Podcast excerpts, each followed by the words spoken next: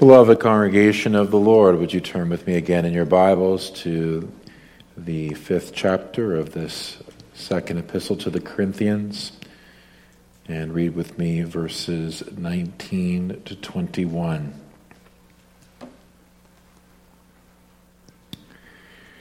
To wit, that God was in Christ, reconciling the world unto himself, not imputing their trespasses unto them and hath committed unto us the word of reconciliation.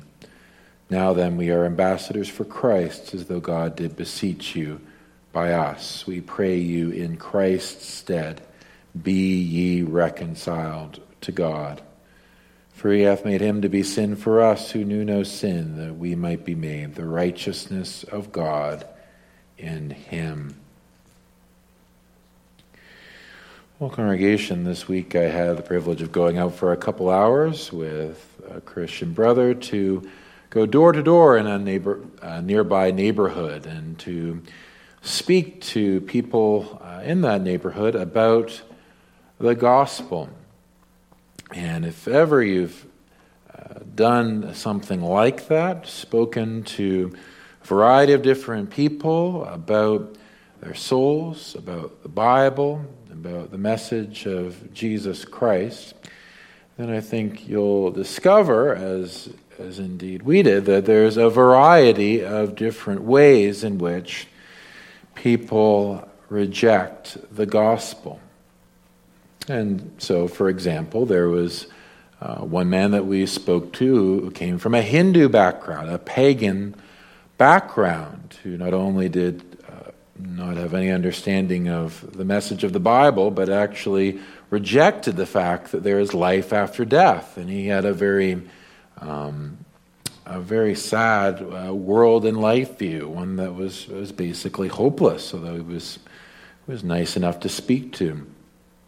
We talked to another uh, lady who is uh, of a Muslim background who, who actually had a, a fair, uh, fair knowledge of the gospel, at least according to what uh, she said, and she understood the differences between her religion, Islam, and, and how they embrace Jesus as a prophet, but reject him as the Son of God, how they don't believe in salvation through faith in his death.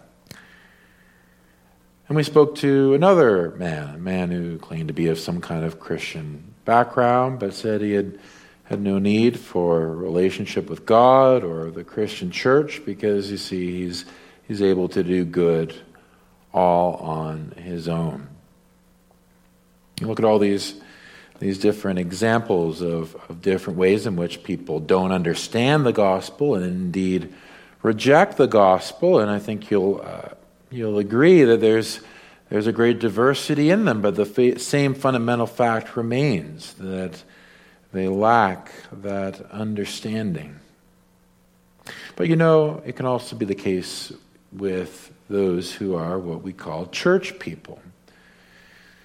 That you can take uh, those who um, are used to hearing the words uh, that we just read in our uh, three verses here of this text. They're used to hearing about the truths of the gospel and on some level, there's some understanding of those truths, but when it comes to a spiritual understanding, a personal understanding, a saving understanding, well, that, that is still lacking. There, there is no true faith in the soul towards this gospel. There is some something or another that is yet getting in the way. There is resistance to the message of reconciliation.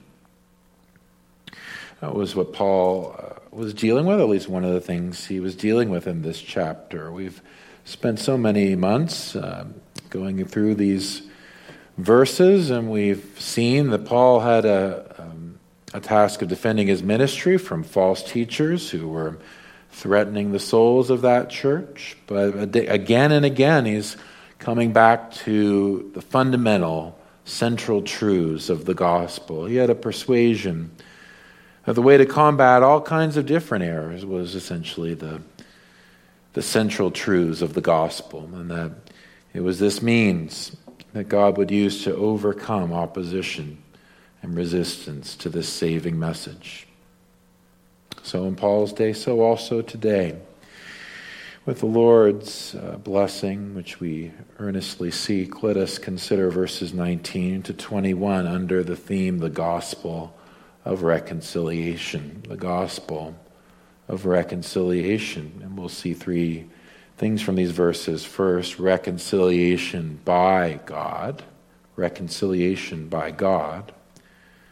Second, reconciliation in Christ. Reconciliation in Christ. And third, the invitation to be reconciled. The invitation to be reconciled. Well, we understand, don't we, uh, having touched on it in, in previous verses, the word reconciliation is so very easy to understand. It denotes a relationship between two parties that has been broken. We all know what that's like. It can, in one way or another, you have a good relationship with someone. You maybe are close to someone, a friend or a family member. And then, in one way or another, such relationships can be damaged. They can be damaged such that it is even seems to be beyond repair, where once there was unity, there was friendship, now there is hostility, now that there is no longer the kind of fellowship which was once enjoyed. And you notice that uh, this uh, Apostle Paul, he speaks about this. When he gets to the very heart of his ministry, he speaks about himself as one who possesses the ministry of reconciliation. We considered that in a previous sermon.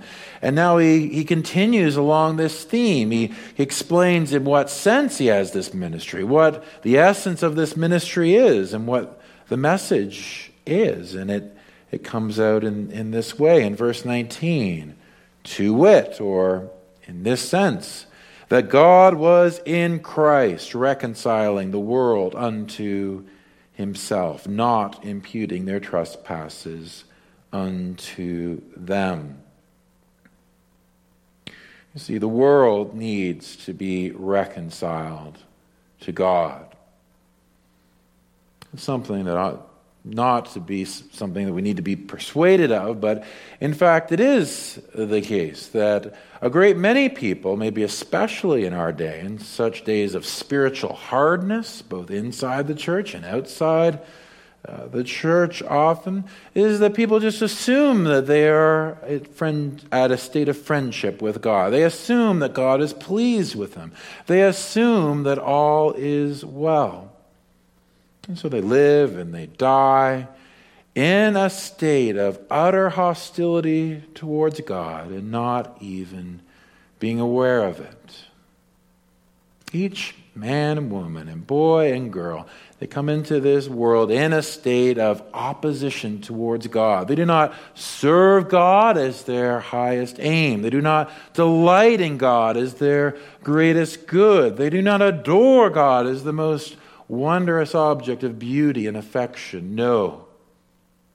They serve a false God, and that God is the God of self. Their own desires, their own appetites, their own agenda, their own plan, themselves. And that can take all sorts of different forms and garbs. It can take the the form of one who is just living in the world in, in an obvious state of rejecting the gospel, as people I spoke to this week, but it can also be the case for people who are respectable members of the visible church. That is also a dreadful reality that we are each in a need for reconciliation with God.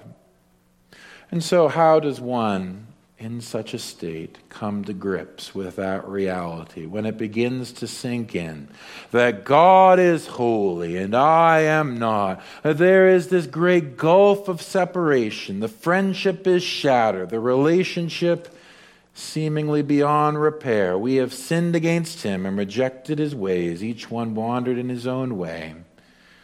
well, a natural tendency is to try to find some way to reconcile with God. And each one of man's religions, each or not, they will in some way be trying to find some sort of righteousness of themselves and by themselves to make things well. A little bit of knowledge of religious things will make someone a religious person in a sense. They can just as well as anyone else they can try to fix themselves up. They can clean up the exterior. They can go through religious observances. They can come to a church service. They can say words of prayer. And they can look down on others and say well all others seem to be either worse or at least as good as myself, all things must be well. And yet it is all as vain as that tower called Babel. Remember that tower, don't you? In the early generations of this world, there was an attempt to have such a wondrous name among the nations. A group of people in that uh, land of Babel, they tried to build a tower unto heaven. We know what happened. That act of self will, God came down, He confused the languages and, and scattered the people, showing what man's religion about, amounts to. But each and every one of us, we have a building project by nature. We want to get up to God. We want to think ourselves good people. And so we, we have all these different devices of reconciling ourselves to God. But what do we see in this text? What is it that Paul speaks about when it comes to this gospel of reconciliation? Well, this is what he says God was in Christ reconciling the world unto himself, not imputing their trespasses unto them. You see, this reconciling, it takes place on the side of God. The message of the gospel is something about God. It's something that God does. It's something about God's reconciling the world unto himself. You see, the gospel is good news. It is news about what God has done, it is not advice. We see here that in this gospel it speaks about what God has done in the past. God was in Christ reconciling the world unto himself. The facts, the facts of history, events in history concerning this man, Jesus Christ, but preeminently concerning God, God's plan of salvation, God's activity in history. These things that happened. They reconciled the world unto himself. Didn't make this reconciliation a possibility or an option, but in fact, he reconciled the world unto himself, God did. God's powerful activity, setting himself to this plan of salvation. It was God who acted to reconcile a world of sinful humanity unto himself. It was in grace that God acted. He didn't act upon those who were righteous, those who were good, those who deserved it. Look what it says here. Look at the astonishing statement that we have here about the grace of God, the undeserved favor of God towards sinners. It says here that God was reconciling the world unto himself, not imputing their trespasses unto them. A striking way of speaking and one that's uh, very common in the scripture. I'm sure the understanding of this will not be foreign to many of you. Here, God is speaking as at once the grieved party against a criminal, the one whom a criminal offended against, as well as the judge, standing as the one to give a verdict over the criminal offender. That is the position of the sinner who is reconciled unto God, he stands guilty, guilty as charged, a heinous offender, one in need of reconciliation, and yet the word of the judge comes, and what is it that he will say to you, sinner? Well, for a sinner who is reconciled unto God, this is the verdict that your trespasses are not imputed unto you. Legal language. Speaking about how a judge regards a criminal case. And the case here is not guilty. The trespasses do not exist. And this is a similar language. Indeed, the very same word is used in Romans chapter 4 and verse 4, where he describes the logic of the gospel, one that is very central to a saving uh, knowledge of the gospel. We see there in Romans chapter 4 and verse 4 Not to him that worketh is the reward regarded of grace, but of debt. Easy enough to understand. If you could earn your salvation, sinner, it would not be of grace, it would be of debt. It would be no less than you deserved. If you could do anything whatsoever to earn the favor of God, would no longer be of grace. It would not be according to the manner of the gospel. But what do we see in verse 5? But to him that worketh not, but believeth on him that justifieth the ungodly, this faith is counted for righteousness. Here we, we see that it is not the works of a believer that is there standing before God. It is nothing whatsoever that you or I can do that can make ourselves right with God, but rather it is by faith that they are counted or regarded or imputed to be righteous. God deals with the ungodly and deals with them as though they had committed no offense and indeed had fulfilled all righteousness. This is the activity of God. Nothing in man's thinking could ever have devised of such a gospel. Nothing that you or I could ever have imagined up could come close to this. Nothing else could flatten the pride of men. Nothing else could exalt in the goodness of God but this that God would purpose of himself in order to show mercy upon a hell deserving world in this way, that he would find a way not to impute their trespasses against them, and in this way to reconcile them unto himself. You see, my friend, it is only in this way, God's way and God's work that we can be reconciled to God. We see in the, in the second place not only reconciliation by God, but reconciliation in Christ. That is what the apostle says here, to wit, that God was in Christ, reconciling the world unto himself not imputing their trespasses unto them. If we would ask the question, what is the way in which God can be both just and the justifier? How is it that he can disregard the sins of the world? How is it that he can uh, look away from your sins or my sins and deal with us as though we were perfectly righteous? Well, it is in, in this way he deals with them in Christ. It was the life of Christ and the person of Christ and the work of Christ and the death of Christ. That is the answer here. God deals with us in Christ according to what this person, the Messiah, the anointed one, the one chosen to be the Savior and the mediator, this one who was indeed the eternal Son of God, become in our flesh. This one is the one through whom the reconciliation of the world must come, not in any other way. Only this in Christ. And what does he mean? What does he mean in Christ? Well, he explains what he means in the 21st verse, and this is, is just completely worthy of our attention. One of the most uh, full definitions and explanations of the gospel here in verse 21.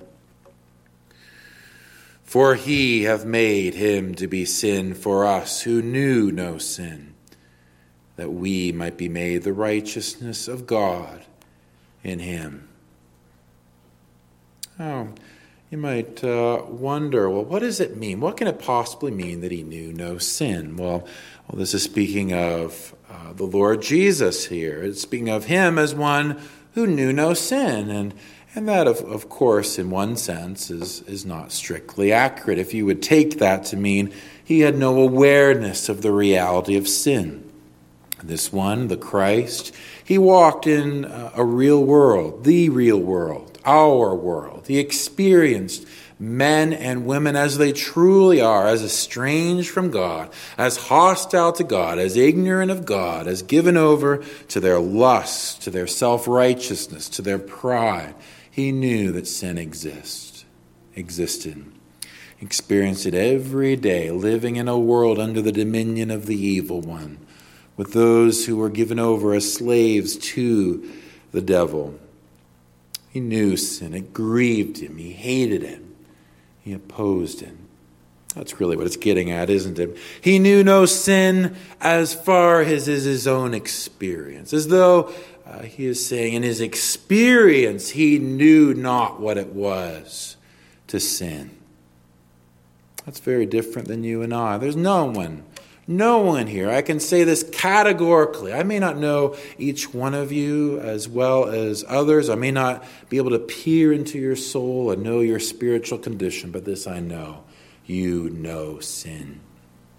You know what it is to wander in your own way, to think your own thoughts, to have thoughts that are repellent towards God, to not love the Lord your God with all of your heart, soul, mind, and strength, and in some sense to be happy with that, to, to be one who is at enmity with God. In some measure, we know what that is. And this one did not. This Lord Jesus, every thought was pure towards his God and Father in heaven. Every thought towards his neighbor was one of love as well. He knew no sin whatsoever. A spotless Lamb of God, one who was without the least blemish of sin. And yet, what does it say here? He God. He hath made him that is Christ to be sin for us who knew no sin, that we might be made the righteousness of God in him. Just look at those words. He hath made him to be sin for us.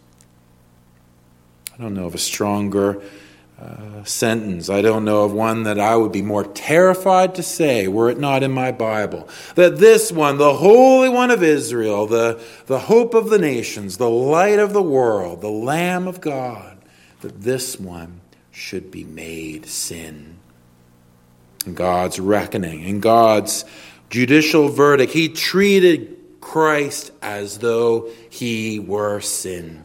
And do you understand that there is no antithesis, no opposition, no hatred that is greater than that of God towards sin? God is at war with sin. God is of purer eyes than to even behold sin. And God treated this one, his Messiah, his Christ, his Son, as though he were sin. Not that there was ever for a moment any sin in Christ. Not that even when he was raised on Calvary's cross, not when they drove those nails through his hands, not when he was forsaken of man beneath and heaven above, not even then was there the slightest inclination towards sin in his soul. No. But in the way God dealt with him was a sin itself. He was under the curse of God, under the wrath of God, and the wrath of God burned against him as intensely as though he were sin itself. God is light, and him is no darkness at all. But this one, the Lord Jesus Christ, he dealt with as though he were pure darkness on the cross of Calvary. And so, what do we make of this congregation? Therefore, if we are in him, we may be reconciled unto God. That is the message of our text. For he hath made him to be sin for us who knew no sin, that we might be made the righteousness of God in him. How is it? How is it even possible? How is it even logical? How does it make any sense whatsoever that God would take a sinful, man or woman or boy or girl and say over that one, There is now no condemnation. Well, he can say that because they are now in Christ Jesus. They are attached to Him. They are connected with Him. They are bonded to Him. They are in Christ by faith. That is the teaching.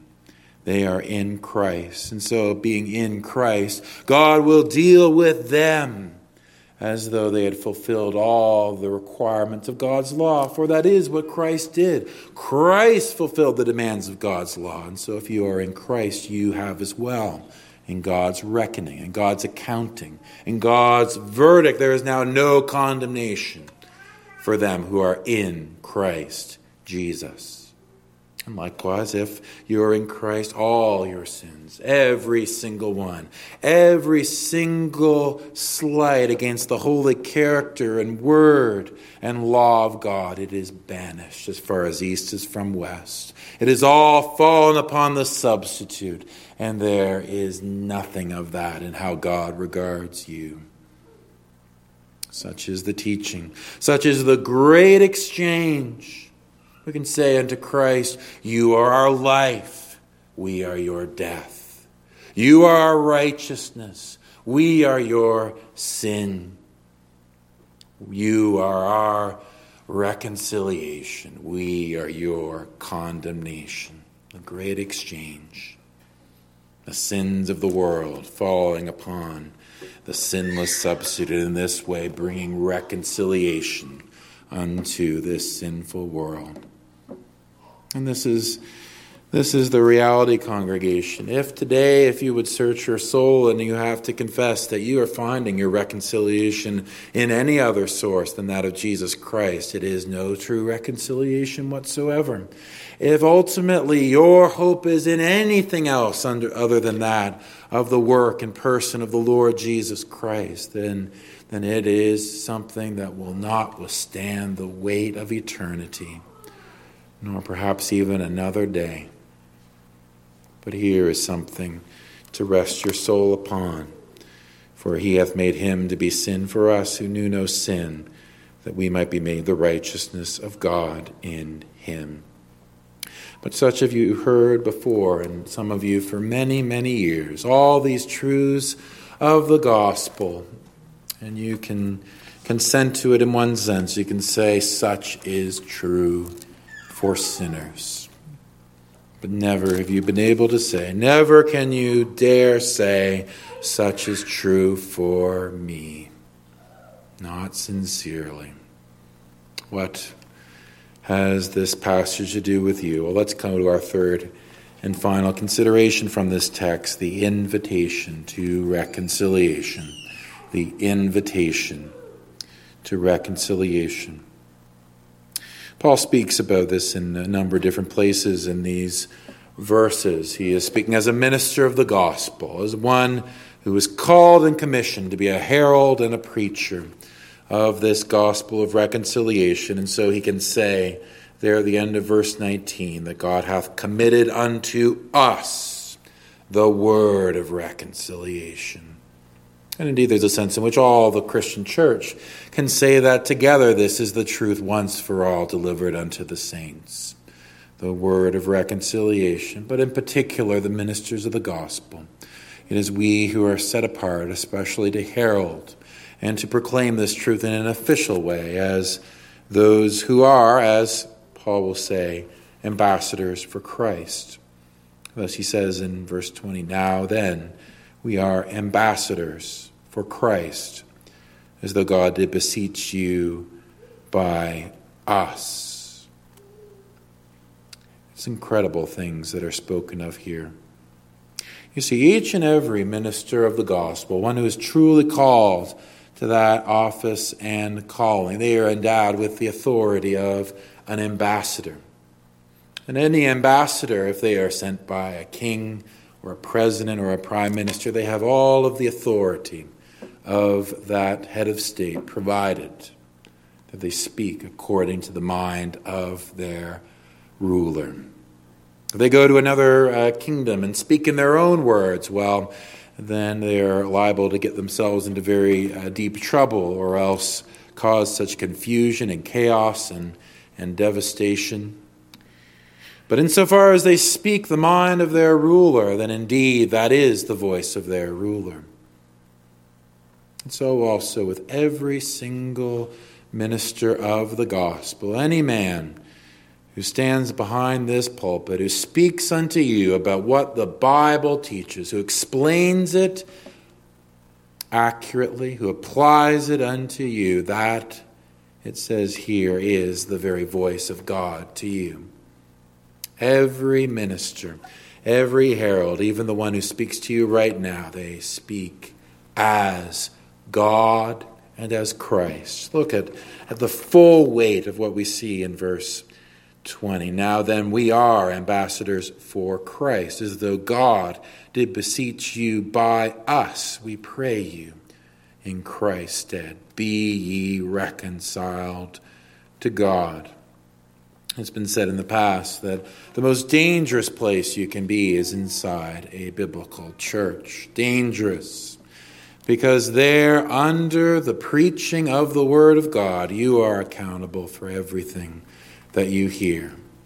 And so, if the minister would explain to you straightly that those who live and die in their sins will face an eternity under the wrath of God, if they would tell you, here is the standard of God, here is the law, you have broken the law, you stand condemned, then that itself, that is the very voice of God to you.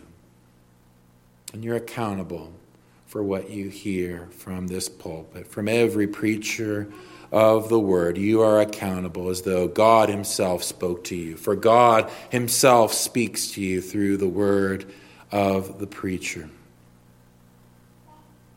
But not only, not only when we explain and set forth the curse of the law, but also when there is that invitation of the gospel. It says here, to wit, sorry, verse 20. Now then, we are ambassadors for Christ, as though God did beseech you by us. We pray you in Christ's stead, be ye reconciled to God. So Paul beseeches, he prays, he pleads. He pleads with his hearers, Be ye reconciled to God. Is that not what every preacher is called to do? If we would stand in the place of Christ, it's not only the message of Christ, but the very heart of Christ which must come through. The one who speaks to you today, I myself, I who am an ambassador for Christ, I plead with each and every one of you be ye reconciled to God. Here is the gospel. You have heard it set forth to you. This is not my imagining. It's not the imagination of any man. It comes from God Himself. He speaks it to you today. He has said it is all done. It is all finished. Christ has paid it all. He has suffered and died. He has paid the cost. He was made sin that we might be made righteous in his sight. All that remains is that you, as a needy sinner, would fall down upon this gospel. You'd cast yourself upon the mercy of this Christ. You would trust in him with your faith that you would be reconciled to God. I plead, be ye reconciled to God. Why is it that there would be those here who are not reconciled to God. What is so appealing about being in a state of hostility towards God? You live your life according to your own lights. You come to church services. You hear of real Christian experience. You hear of the work of God in the soul. You hear of the fullness of the gospel. And yet, when such things are spoken, you harden your heart. You resist. You turn your back upon such things. There is rebellion and rejection that maybe no one else knows, but God sees it.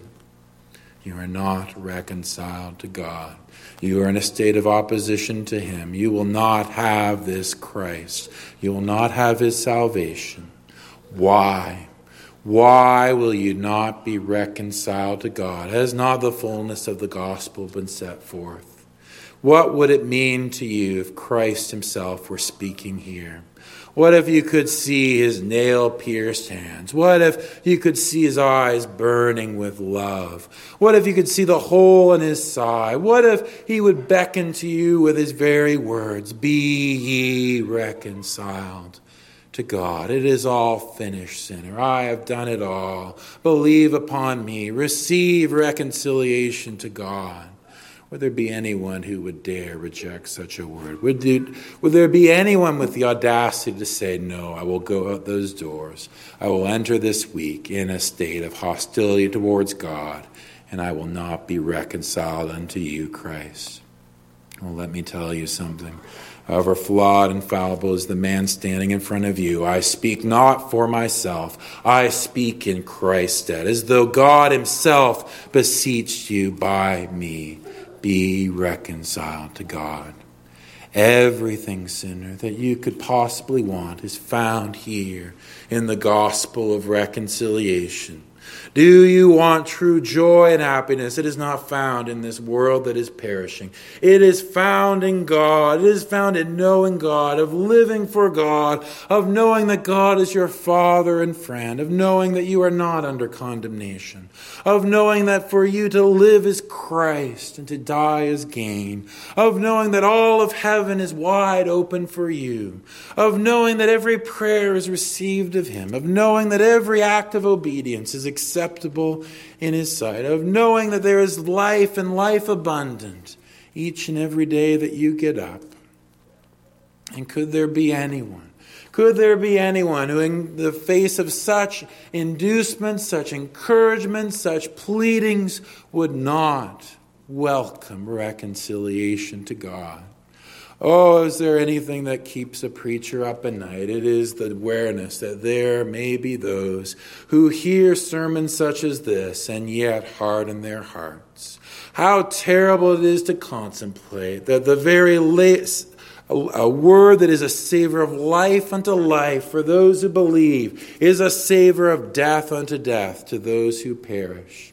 To think that there could be those who, after hearing the pleadings of Jesus Christ, would still harden their hearts and would still perish in their sins. Oh, sinner, it does not have to be the case.